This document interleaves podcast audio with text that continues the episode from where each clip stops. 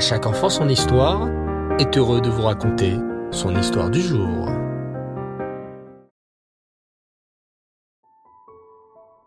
Bonsoir les enfants, j'espère que vous allez bien. Ce soir, je vais m'adresser plus particulièrement aux petits garçons. Dites-moi, faites-vous toujours attention à porter la kippa sur votre tête? La kippa, les enfants, est une mitzvah très très spéciale. Quand je porte la kippa sur ma tête, je me rappelle qu'Hachem est toujours au-dessus de moi et qu'il me regarde. Écoutez attentivement cette histoire. Il était une fois, en Russie, deux frères juifs, très gentils et très intelligents, Rabbi Pinchas et Rabbi Shmuel Shapira. Ces deux frères juifs aimaient beaucoup les mitzvot. Un jour, ils décidèrent d'ouvrir une grande imprimerie. Et dans cette imprimerie, les deux frères faisaient imprimer plein de livres juifs, des Chumashim, des Sidurim. Mais Rabbi Pinchas et Rabbi Shmuel ne gardaient pas ces livres que pour eux. Ils distribuaient ensuite ces livres aux pauvres juifs qui n'avaient pas assez d'argent pour s'acheter un Sidour ou un Chumash. Malheureusement, il y avait des gens très méchants qui devinrent jaloux de leur belle imprimerie. Que firent ces méchantes personnes Elles dénoncèrent Rabbi Pinchas et Rabbi Shmuel à la police. Aussitôt, les policiers vinrent arrêter les deux frères dans leur maison. Mais, mais nous n'avons rien fait, s'écrièrent les deux frères. Menteurs, hurlèrent les policiers. Nous avons entendu que vous avez commis un crime très grave. Pour votre punition, vous devrez subir 600 coups de fouet. C'était une punition très dure, les enfants. En effet, les deux frères devaient passer entre deux rangées de 300 soldats et chaque soldat leur donnait un coup de fouet quand ils passaient.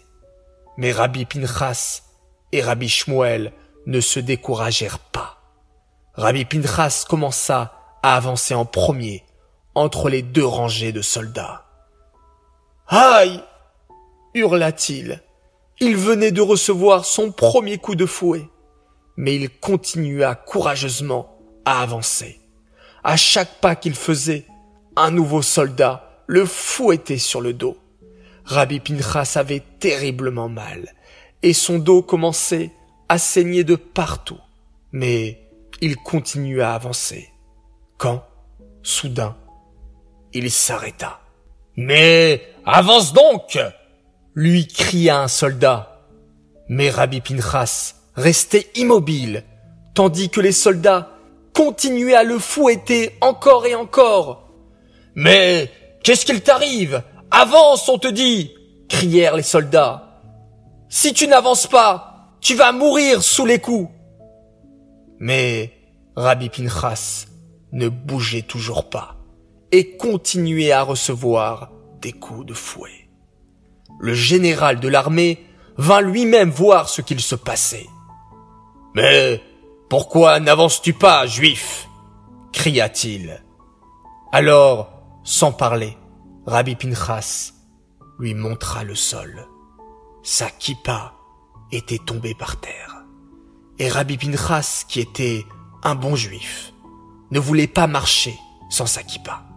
C'est pour cela qu'il s'était arrêté en plein milieu. Le général de l'armée fut tellement impressionné par le courage de Rabbi Pinchas qu'il se baissa pour ramasser la kippa et la remit sur sa tête. Rabbi Pinchas put alors avancer. Il se fit soigner avec son frère et ensuite mis en prison.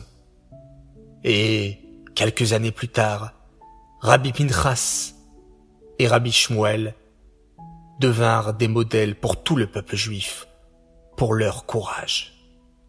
On apprend de là, les enfants, l'immense importance de ne jamais marcher sans sa kippa. Même lorsqu'elle tombe, par exemple lorsqu'on joue au foot, on s'arrête directement et on la ramasse. Car la kippa est une des plus belles des mitzvot. Voilà les enfants, j'espère que cette histoire vous a plu. Cette histoire est dédiée les Nishmat, Esther Myriam, Bat Baruch Leib. Très chers enfants, d'à chaque enfant son histoire, vous qui aimez tant les histoires de nos tzadikim, je vous souhaite à tous une bonne nuit, Laila Tov, profitez bien de ces jours de vacances, profitez bien avec votre famille, avec vos amis, pour vous détendre, prendre des forces, vous amuser et surtout, n'oubliez pas d'étudier la Torah et de faire la tefila tous les jours. Laila Tov et on se quitte comme d'habitude en faisant un magnifique schéma Israël.